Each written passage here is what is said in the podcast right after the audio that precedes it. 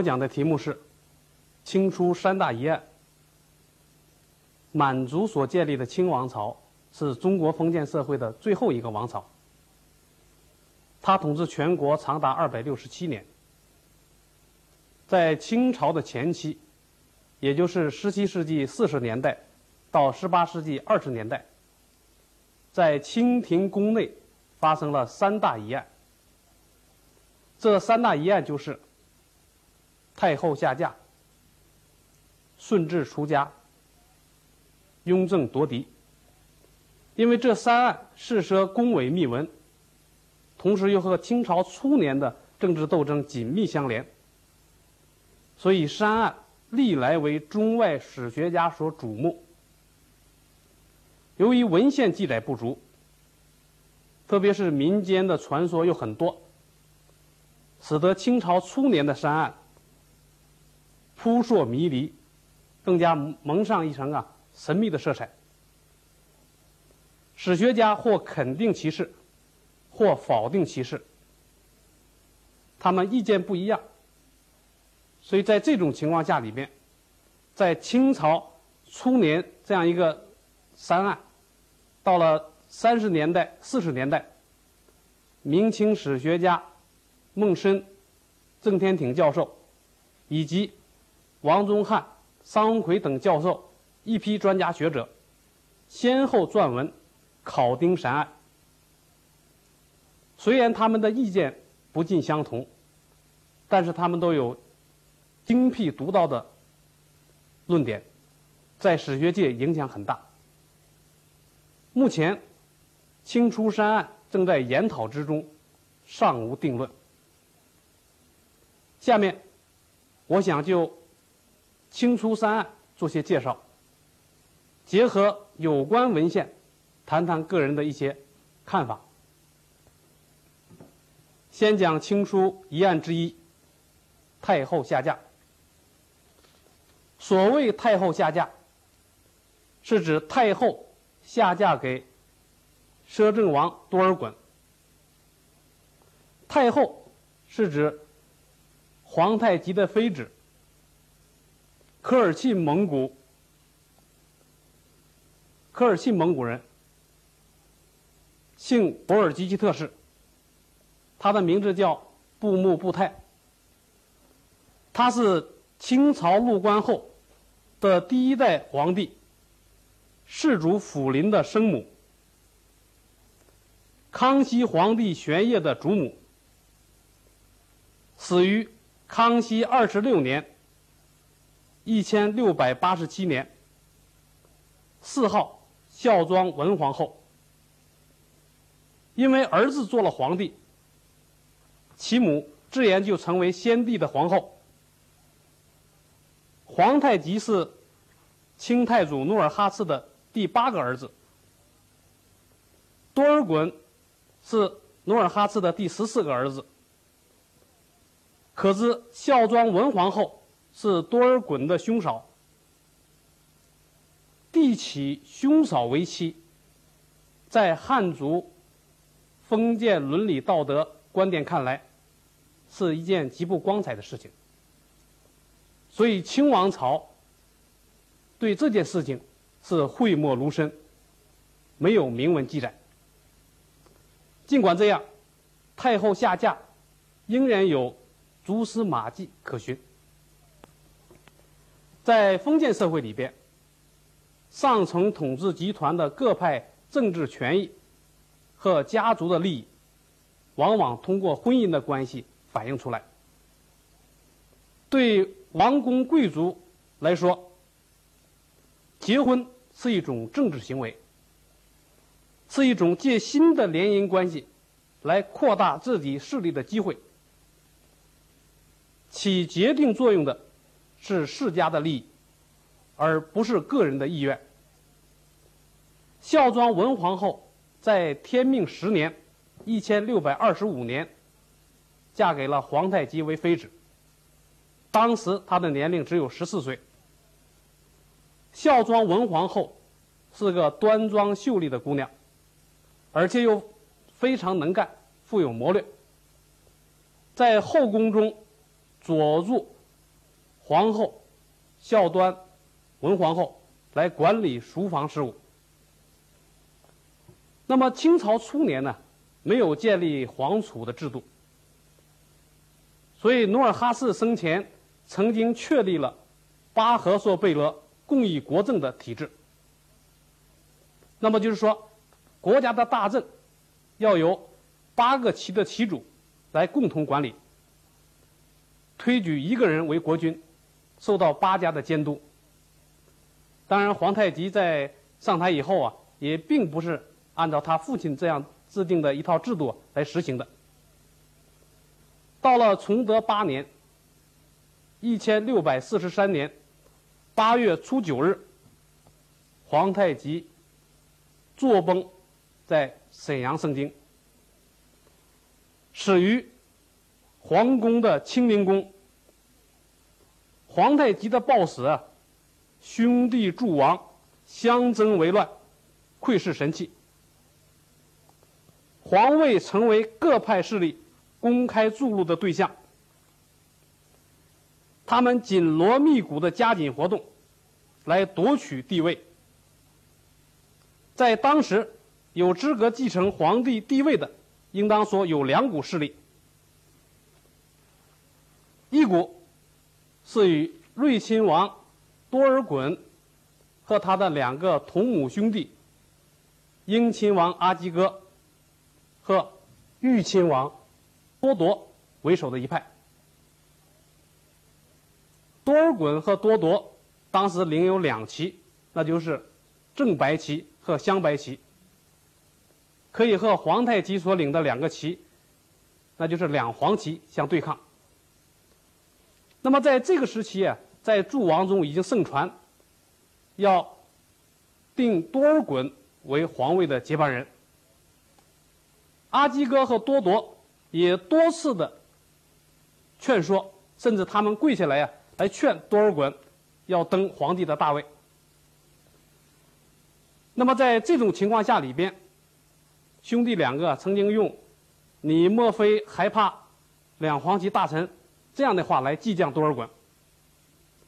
实际上，在满洲贵族当时的情况下，多数人是赞成多尔衮来继承皇帝的。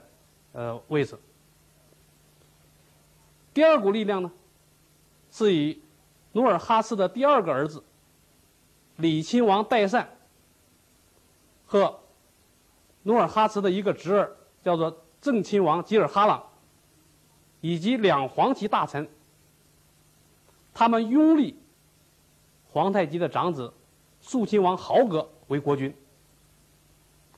代善是正红旗的旗主。吉尔哈朗呢，是镶蓝旗的旗主，那么再加上两黄旗，应当说对豪格出任国君是非常有利的。但是这个时期啊，还应当注意，还有一股潜在的力量。那么这股潜在的力量，就是以孝庄文皇后为首的后宫博尔济吉特氏集团，他们合力。将孝庄的六岁的儿子辅林推上皇帝的宝座。在这样一个情况下，为了争夺皇位，各派势力剑拔弩张，形势十分危急。一场萧强的皇室之争迫在眉睫。在皇太极过世的第六天，也就是八月十五日。双方在议政处的从政殿进行了摊牌。这一天，诸王都到从政殿来聚会。在这个殿内啊，形势也很紧张。当时两黄旗大臣命令士兵啊，将大清门和整个皇宫包围起来。士兵们是张弓搭箭。整个形势，应当说是气氛是非常严峻的。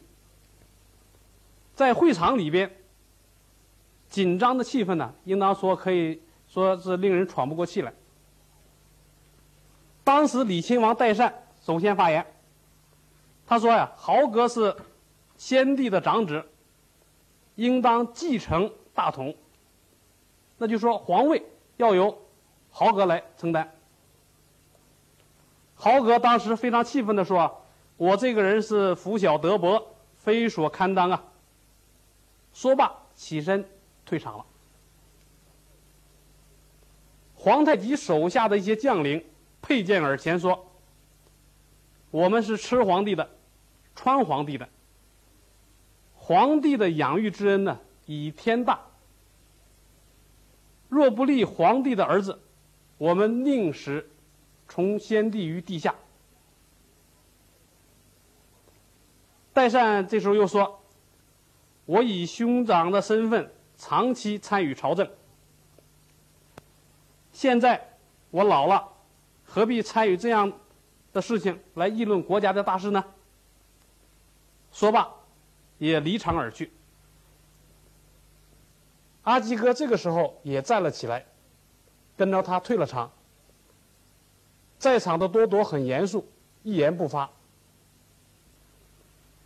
多尔衮一看整个形势不妙，这个时期他说啊：“既然豪哥。”已经不愿意继承皇帝的大位，那么就应当把皇帝的位置，让第九个儿子辅林为国君。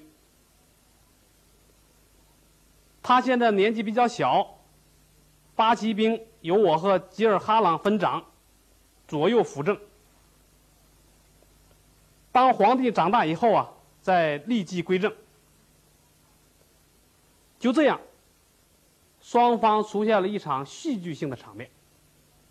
那么，在这样一个条件下里边，双方把争夺的地位让给了六岁的辅林，达成了一个双方都能够接受的这样一个妥协的方案。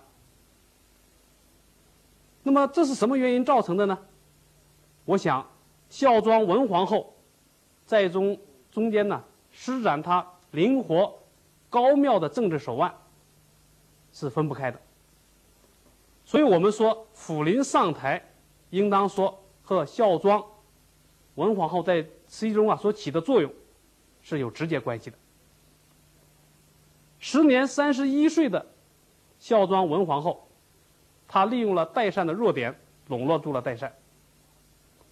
那么同时呢，盛年寡居的孝庄，又与年方三十三岁的多尔衮联姻。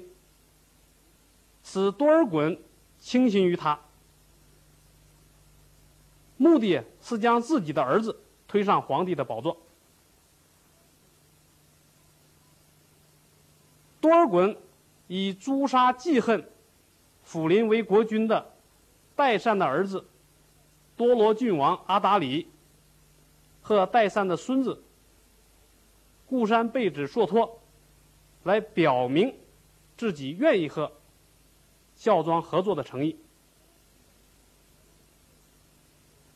多尔衮在顺治元年，也就是一六四四年的十月份，被封为叔父摄政王，或者叫做摄政叔父王。顺治二年五月，加封为皇叔父摄政王。顺治五年十一月，改称为皇父摄政王。从这以后到顺治七年，在清朝大量的档案中，都可以看到写有“皇父摄政王”和皇上并抬头和披红的“皇叔父”或者说“皇父摄政王子”的题本。而且，多尔衮亲到皇宫内院，在朝鲜的《李朝实录》里面也有记载，多尔衮称为皇父，或称为太上。在这种情况下，太上和太后应当说是相对的。从叔父王到皇叔王，再到皇父王，这反映了。孝庄和多尔衮之间关系的变化，这种关系的变化不是一般的关系，应当说是一种婚姻关系。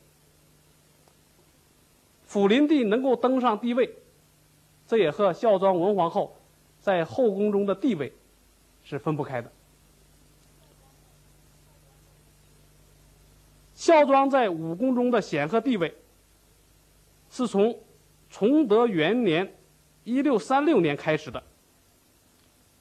这一年，皇太极啊，将国号金改为清，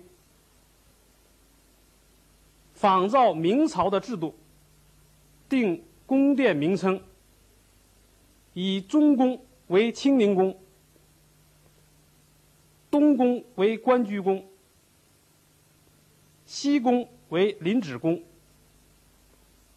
赤东宫为染庆宫，赤西宫为永福宫。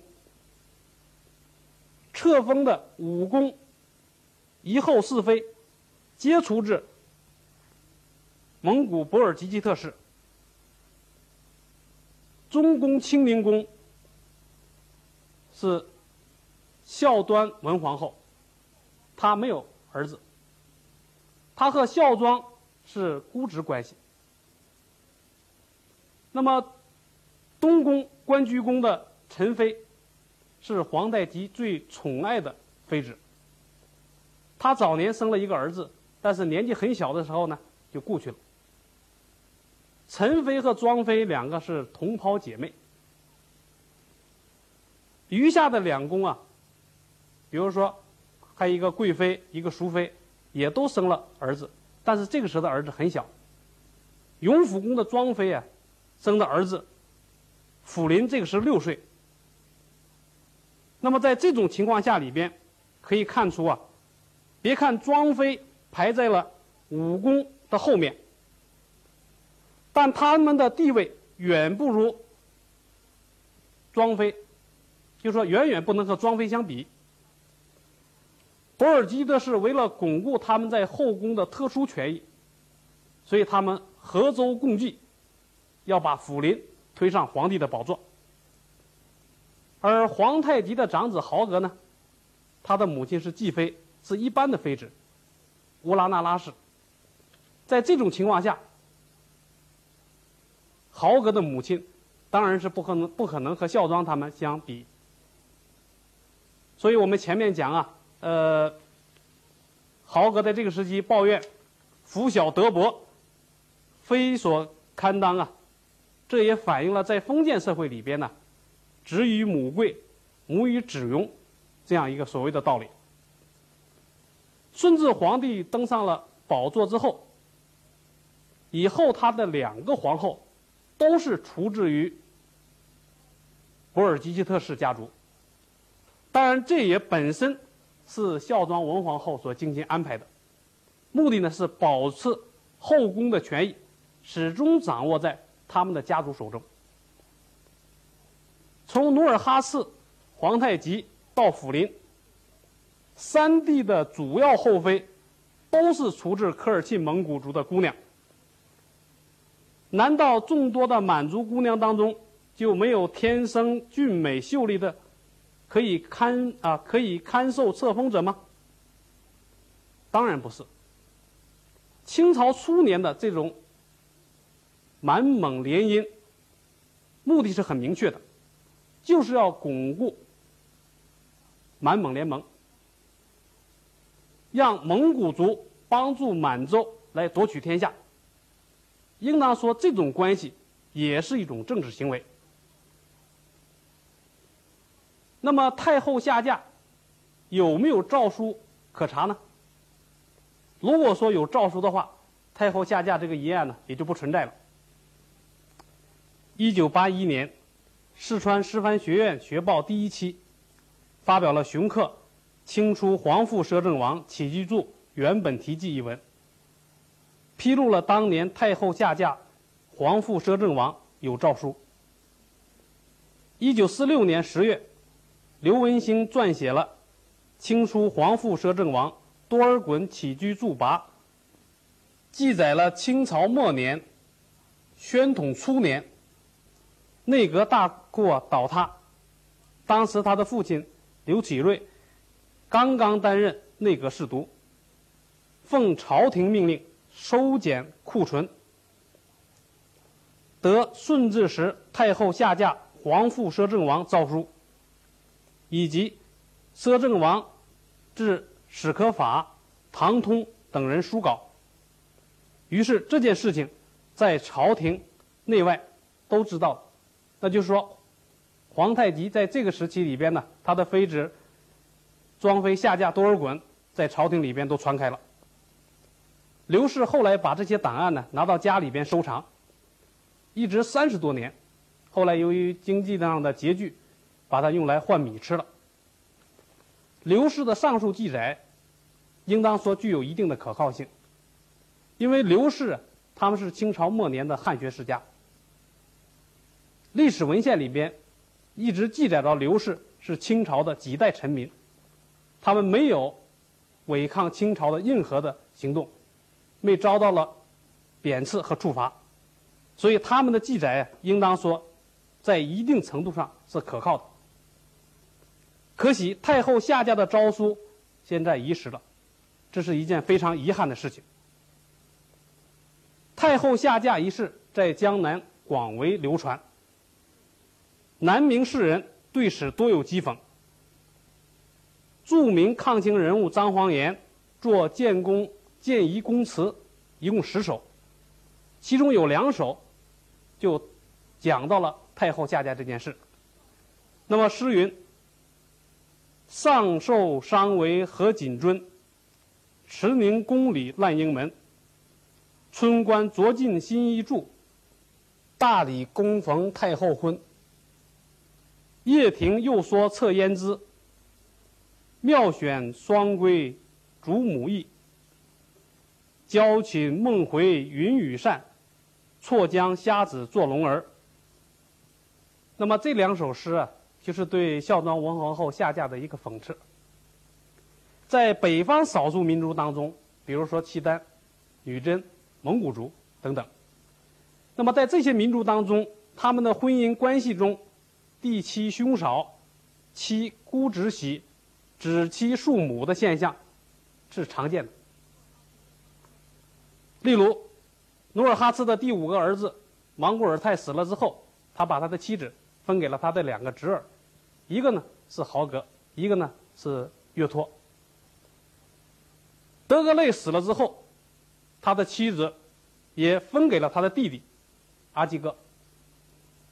那么这种婚姻是群婚制度的残余，在清朝初年存在，太后下嫁也就不足为怪了。多尔衮率领三分之二的满蒙汉八旗兵进驻中原，他想当皇帝的心情啊，并没有得到泯灭。他多次说：“如果愿意，假如以我为君的话，以上为储位，我何至有此病呢？”并且声称啊，太宗文皇帝的皇位是夺来的。他在摄政过程中，全啊这个擅作威服，排挤摄政王。吉尔哈朗，那么撤销了诸王和贝勒掌管六部的事宜。在这个过程中，顺治皇帝他已经感到了自己生命受到了威胁，所以在这样一个状况下，顺治七年十二月，一六五一年的初，多尔衮在嘎拉城涉猎，从马上摔下来，不久死去了，死后被封为城中一皇帝。可是多尔衮死去不到一百天呢，尸骨未寒，顺治皇帝下诏书，夺了他的爵。直到乾隆中期才为他平反，为多尔衮恢复了爵位。那么处理或者说治罪多尔衮，当然不是十四岁少年天子所为，而是他的母亲孝庄文皇后的决策。在这样一个状态下，到了顺治十八年，他驾崩了。他死了以后，孝庄文皇后选了他的第三个儿子，玄烨称帝位，这就是著名的康熙皇帝。孝庄在朝廷上辅佐两代皇帝，朝野已经看到他这个时期啊所处的位置非常重要。安徽桐城有一个秀才叫周南，来到北京，调筹十款，其中有一款就是请他垂帘听政。但是遭到了孝庄的拒绝。孝庄为了加强皇权，确立了由索尼、苏克沙哈、额必隆和鳌拜四人组成的世辅政体制。所以这个时期军国大政都要由孝庄来负责。康熙二十六年（一千六百八十七年），孝庄文皇后死去了，终年七十五岁。她本来应当葬到沈阳的皇太极的昭陵，和皇太极合葬。但是她在临死之前呢，对康熙皇帝说：“太宗皇帝已安奉已久，不要再惊动他了。”那么，我和你们父子两个关系很密切，很眷恋你们，希望。埋在东陵，这样孝庄的灵柩被运到了东陵的风水墙外，建起了在宫里边喜欢住的慈宁宫的样子，叫展安奉殿，一直停放到三十多年，一直到雍正二年（一七二四年）才入土安葬。那么沈阳的皇太极的陵，昭陵在东，他的陵在西。所以这个陵呢叫昭西陵，所以有人说他不埋到东边的昭陵去，他是下嫁给多尔衮，愧对太宗。当然这是一种说法。清朝的陵寝制度，从昭西陵建了之后，有了很大的变化。那么皇后在这个时期里边呢，如果说皇帝先死了，皇后就不能和皇帝合合葬，要给皇后单独立陵寝。这是这种丧葬制度的改革，对后来清代帝王的，呃丧葬啊都有很大的影响。